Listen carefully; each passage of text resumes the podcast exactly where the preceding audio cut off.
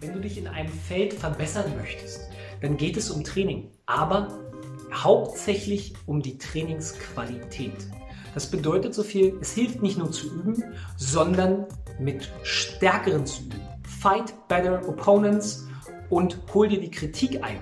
Das heißt, setz den Fokus nicht auf die Abläufe, sondern auf das Qualifizieren dieser Abläufe, auf das Bessermachen und auf das Schlechter weglassen und auf Ratschläge, die dir wirklich einen Mehrwert bringen.